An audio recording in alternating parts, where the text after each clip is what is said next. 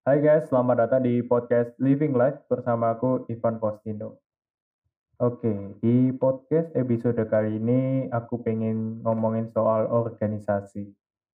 Jadi yang nge-trigger aku buat ngomongin soal organisasi ini gara-gara kemarin, eh, aku lupa ya, kalau nggak salah minggu lalu sih.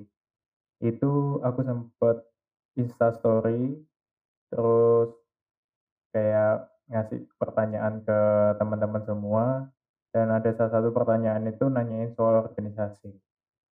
Nah, kebetulan aku di organisasi kalau di kampusku itu namanya Hima kan. Em, atau biasa kalau di, di jurusanku ngomongnya Hima Pastra. Kebetulan aku di jurusan marketing. Nah, kalau yang belum tahu Hima itu apa, Hima itu gampangnya kayak kalau kalian tahu OSIS. Nah, ini hampir sama kayak OSIS tapi ini kita koordinasi skalanya itu jurusan. Kalau di kuliah kan jurusannya banyak kan ya, ada jurusan marketing, ada jurusan finance, eh, perhotelan, arsitek dan sebagainya macamnya.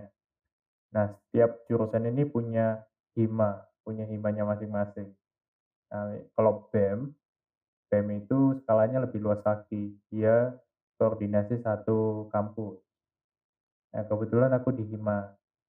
Dan kemarin ada yang nanya gini, arti atau menurutmu hima itu apa? Atau organisasi itu menurutmu itu apa?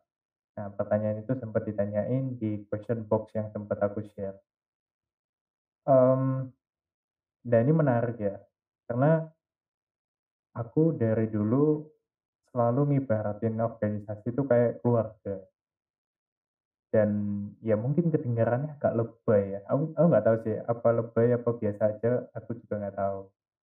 Tapi em, kenapa keluarga? Kemarin aku di Instastory nggak sempet jelasin karena juga em, tulisan kan. Aku rasa juga nggak bakal cukup. Makanya aku buat eh, podcast ini. Eh, kenapa aku memaknai organisasi itu kayak keluarga? Karena buat aku pas awal-awal masuk perkuliahan, kayak di jurusanku itu aku nggak ada teman sebenarnya. Kayak nggak ada yang aku kenal kan. Jadi dari SMA ke kuliah, aku milih jurusan yang bener-bener nggak ada temen yang aku kenal. Ya ada sih, tapi cuma satu pas itu. Itu pun cewek. Dan aku juga nggak deket gitu. Cuma tahu aja. Jadi bener-bener kayak lingkungan baru. Jujur buat aku, awal-awal perkuliahan itu kayak berat karena mau temenan, mau nyari temen itu agak susah. Karena aku juga bukan orang yang gampang buat bergaul, gampang buat deket sama orang. Jadi tambah susah lagi. Nah, singkat cerita, organisasi ini yang buat aku lebih apa ya? Lebih sering lah, lebih ngerasa ada punya temen nih di kuliah.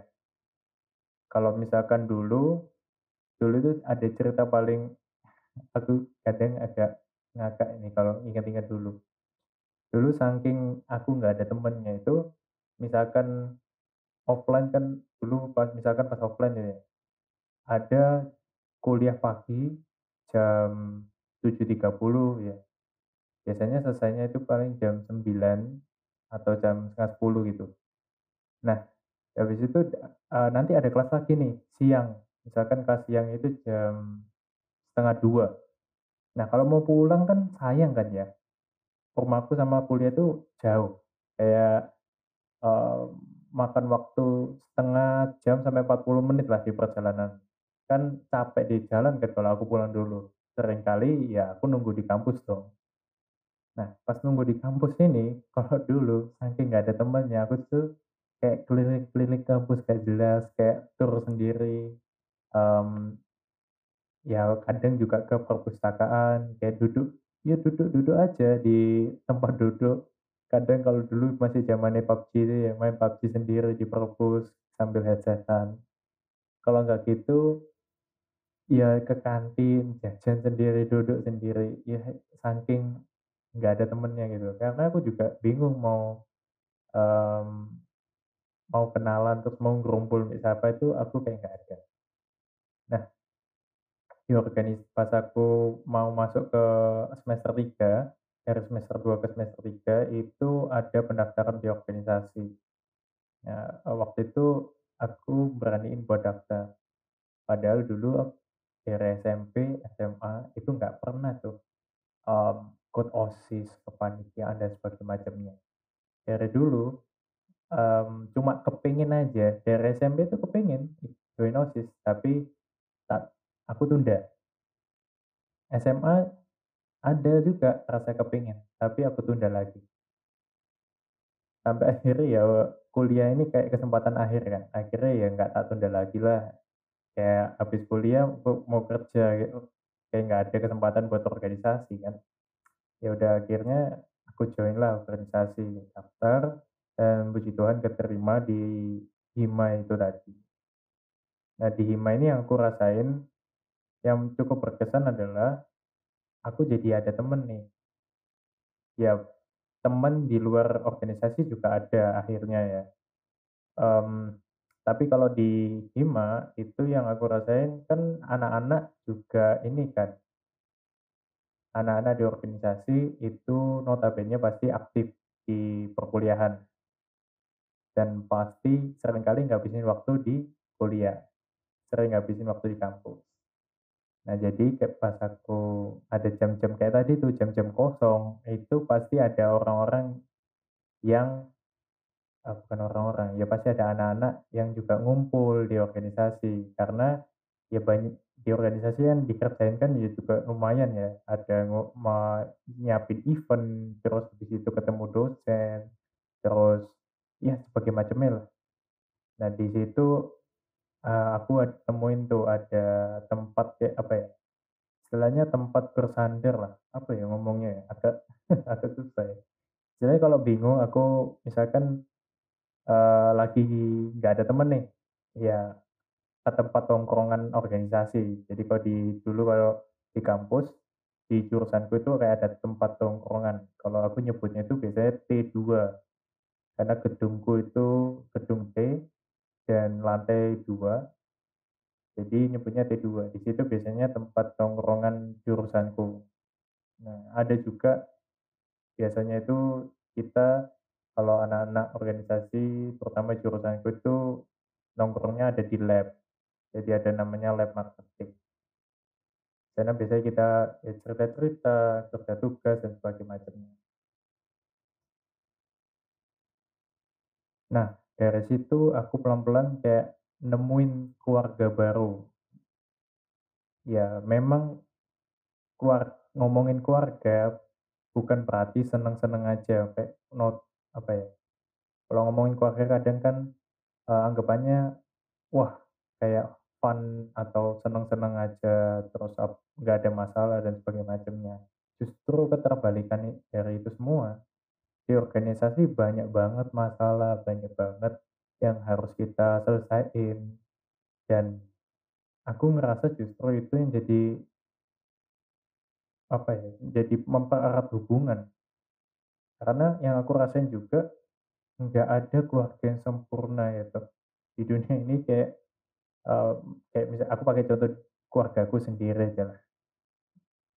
Ya aku pap meskipun papa mamaku masih ada, keluarga saudara juga masih ada, lengkap semua, kita juga, mmm, jalani hari juga kayak biasanya, tapi kita tetap punya masalah gitu dalam keluarga. Tetap punya challenge, tetap punya satu problem yang harus kita solve. Dan ya itu nggak gampang. Jadi menurutku nggak ada keluarga yang sempurna dan itu juga berlaku di organisasi. Jadi anggapannya kadang kalau ngomongin organisasi itu fun-fun aja, ya nggak juga. Pasti ada sesuatu yang harus kita, mmm, hadapi. Entah itu baik atau entah itu nggak enak, malah justru sering kali di organisasi kapasitas kita itu kan ditarik ya, kapasitas kita ditarik supaya kita bisa terus berkembang. Nah, ngomongin soal tadi itu, dari dulu itu ada pesan atau ada wisdom lah dari senior-seniorku, terus dari mentor juga, yang ngomongin soal organisasi, mindset dalam berorganisasi. Dan ini menurutku juga bisa relate ketika kita mau apply di pekerjaan atau kita mau, eee, masuk di suatu komunitas baru, entah itu so komunitas sosial atau komunitas apa pun lah. Yaitu pas kita apply ya, pas kita mau masuk dalam organisasi, jangan sampai kita punya mindset kayak, kalau misalkan aku masuk ke organisasi ini kira-kira apa yang aku bisa dapat? Jangan sampai kita punya mindset itu. Bukan berarti itu salah ya, tapi, mmm, jangan jadiin itu fokus utama. Karena yang harusnya kita menjadi fokus utama kita adalah apa yang kita bisa kasih, apa kontribusi yang kita bisa berikan di organisasi ini. Istilahnya kayak, kamu mau ngasih dampak apa di organisasi ini, itu yang lebih penting. Karena ini mindset kalau nggak diterapin dari awal, ujung-ujungnya ini bakal, eee, buntutnya itu bakal nggak enak biasanya. Kalau udah di awal ngerasa udah Eee, ngerasa kayak minta sesuatu kan, ngerasa kayak, "Wah aku bisa dapat apa ini kalau dapat apa, kalau aku join organisasi ini? Benefit apa yang bisa ditawarin kalau aku join?" Ya, justru kan harusnya sebaliknya ya. Nah ini satu salah satu hal yang juga aku belajar dan juga, mmm, ngingetin aku ya, kalau harus kita itu harus selalu rendah hati, selalu punya istilahnya itu beginner mindset. Di mana kalau kita, mmm, ketemu seseorang, kita tuh memposisikan diri kita itu kayak gelas kosong yang siap diisi. Kalau misalkan memposisikan diri kita itu kayak gelas yang udah penuh, kita ngerasa udah tahu segalanya, ya kita nggak bakal dapat apa-apa ketika kita ketemu orang, ketika kita join organisasi, atau bahkan nanti di pekerjaan, ya kita nggak bakal dapat apa-apa, nggak bakal belajar apa-apa. Kalau misalkan bahas soal apa yang bisa kita dapat dalam organisasi atau komunitas, sebenarnya itu tergantung diri kita masing-masing.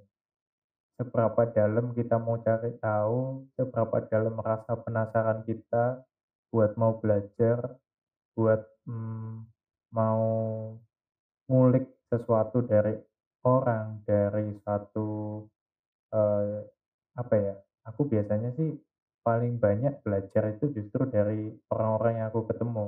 Kayak di podcast sebelumnya, kalau teman-teman udah dengerin, salah satu hal yang aku juga belajar di organisasi, ketika aku ketemu leader-leader itu adalah gimana sih, aku penasaran gimana mereka itu ngambil keputusan, caranya itu kayak gimana.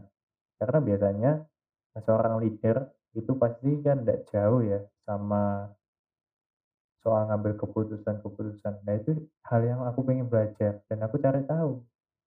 Nah, itu juga tergantung diri kita masing-masing. Di ketika kita join organisasi, apa yang mau kita pelajari, itu tergantung dari seberapa penasaran diri kita akan sesuatu.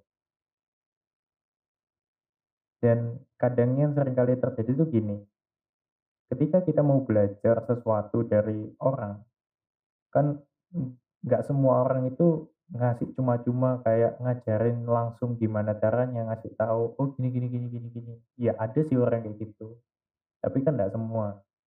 Yang harusnya kita lakukan supaya kita bisa dapat ilmu dari mereka, ya kita offer sesuatu dulu kan, kita nawarin sesuatu dulu, apa yang kita bisa kasih, apa yang kita bisa, eee, kontribusi apa yang kita bisa kasih ke orang itu.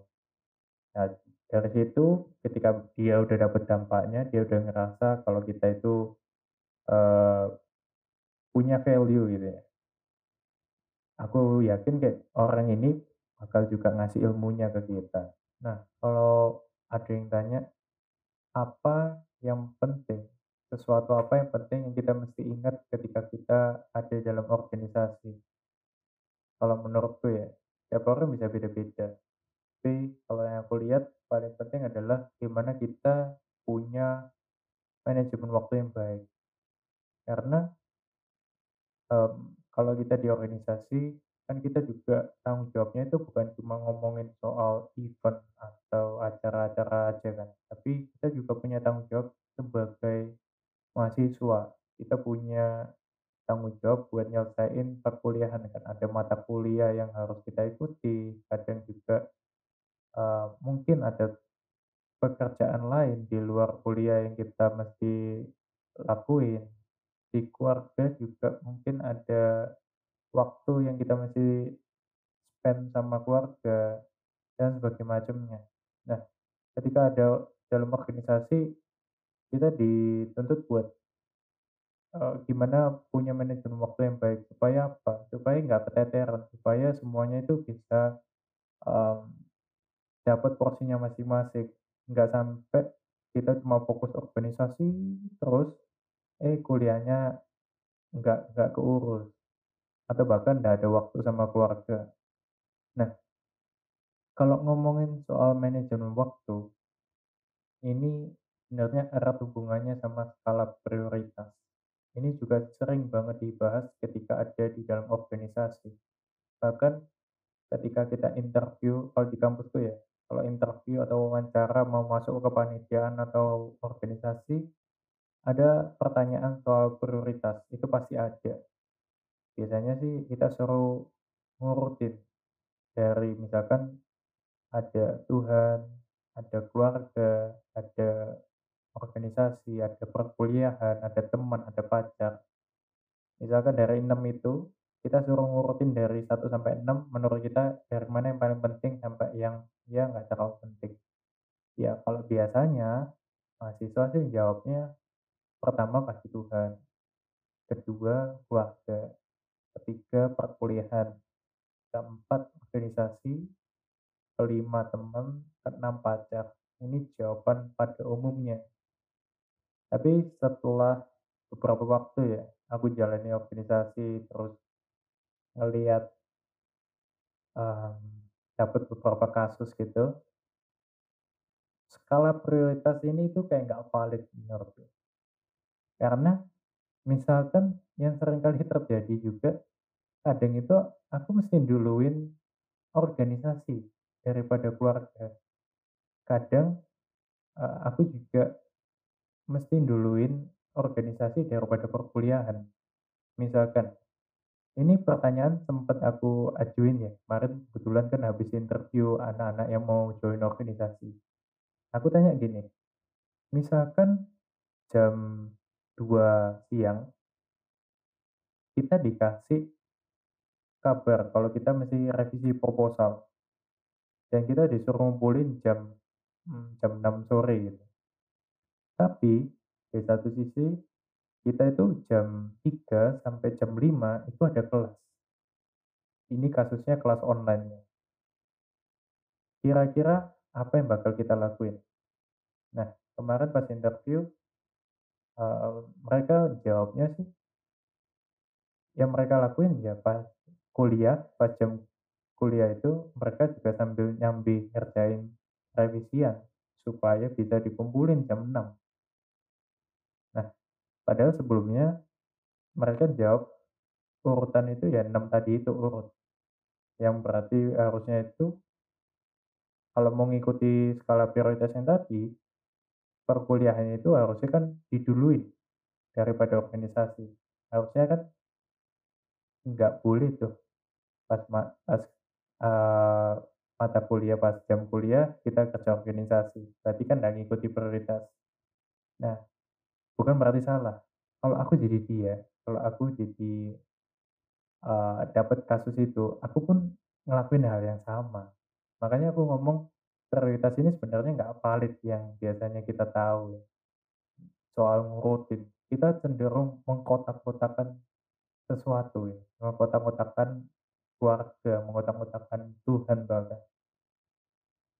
Eee, salah satu mentor mentorku yang sampai sekarang sih masih jadi mentor, itu pernah ngomong gini, yang benar ketika kita mau memprioritaskan sesuatu adalah anggapannya itu kayak bayangin ada lingkaran, terus di tengah-tengah itu ada titik. Titik itu yang di tengah-tengah itu Tuhan. Nah, lingkarannya di sekitarnya itu baru keluarga, perkuliahan, organisasi, teman, pacar, dan lain-lainnya. Jadi Tuhan di tengah dikelilingi sama ya yang lain-lain itu. Nah, in tapi in eee, konsep ini tuh butuh kedewasaan karena kita mesti lihat situasi kondisi. Misalkan situasinya kita mesti duluin organisasi dulu daripada perkuliahan, ya kita mesti timbang-timbang. Kalau misalkan aku duluin organisasi dulu, kira-kira aku bisa ngejar nggak kuliah yang aku tinggalin?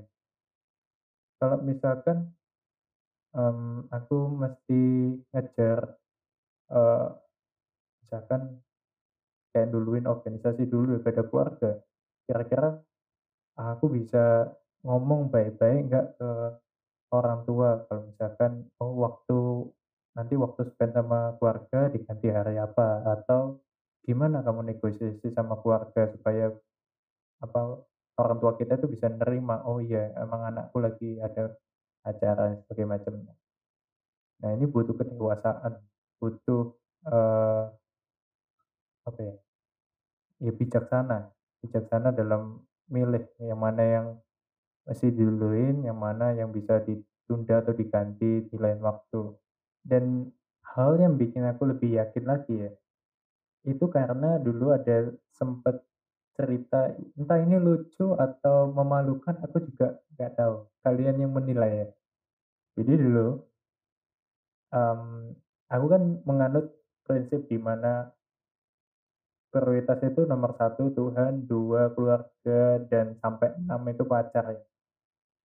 Nah ini, skala prioritas ini dari satu sampai 6 aku sempet ngomong ke pacarku yang dulu, ya sekarang udah enggak. Tapi aku sempet cerita ke dia, kalau misalkan, eee, hubungan kita, pacaran itu aku prioritasin di paling terakhir. Karena ya ya aku sempet jelasin karena ya yang paling penting kuliah dan sebagaimana macamnya, sebagai ya kayak gitu-gitulah. Nah, habis aku cerita ke dia, pulangnya aku cerita ke papaku. Aku cerita kalau misalkan aku ngomong ke pacarku ini soal skala prioritas. Pas aku cerita, nah habis aku cerita itu aku malah diomelin sama papaku. Aku lupa ya tepatnya dia papaku ini ngomong apa, tapi yang aku ingat itu kayak papaku ngomong gini, "Lah, cewekmu pacarmu masa mau diprioritasin paling terakhir? Ya misalkan kamu jadi dia, kamu ya masa mau sih ditaruh di paling terakhir? Ya nggak bijak lah apa yang kamu ngomong itu." Nah dari situ aku mulai mikir-mikir, iya ya, masa di paling terakhir ya? Maksudnya kalau misalkan dalam kehidupan sehari-hari, kita kan juga mesti pintar-pintar buat ngasih waktunya kita itu, eee, atau ngalokasiin waktunya kita itu ke mana. Apalagi kalau kita punya pasangan, ya ada kalanya kita harus spend waktu sama pasangan kita kan. Eee, kalau misalkan di ada organisasi nih atau kita ada dipegangi satu acara atau tanggung jawab, biasanya pas deket-deket hari H, itu kan hektik ya, dan biasanya makan waktu banyak tuh buat mempersiapkan yang terbaik buat acara itu. Ya habis acara itu bolehlah spend-spend waktu sama pasangan, bukan fokus terus ke organisasi, perkuliahan, dan sebagainya. Ya itu penting, tapi makanya balik lagi ke tadi yang soal manajemen waktu, kita mesti bisa ngatur waktunya kita supaya dari keluarga, dari kuliah, dari temen, terus pekerjaan, pasangan, itu kita bisa alokasiin waktu masing-masing ke mereka semua. Dan ini yang butuh kedewasaan, butuh bijak lah kita dalam ngal ngalokasiin waktu. Dan ya mungkin itu sih kalau ditanya hal yang paling krusial yang sering terjadi dan sampai sekarang pun banyak yang masih berproses kok dalam manajemen waktu ini. Bahkan aku rasa terus orang itu bakal terus berproses di soal waktu-waktu kayak gini. Dan ya mungkin segitu aja sih dari episode kali ini soal organisasi ya. Uh, mungkin next episode kalau aku ada kepikiran sesuatu soal organisasi lagi, aku bakal sharing lagi di podcast. And thank you guys buat kalian yang dengerin sampai akhir. Dan sampai jumpa di episode selanjutnya. Bye-bye.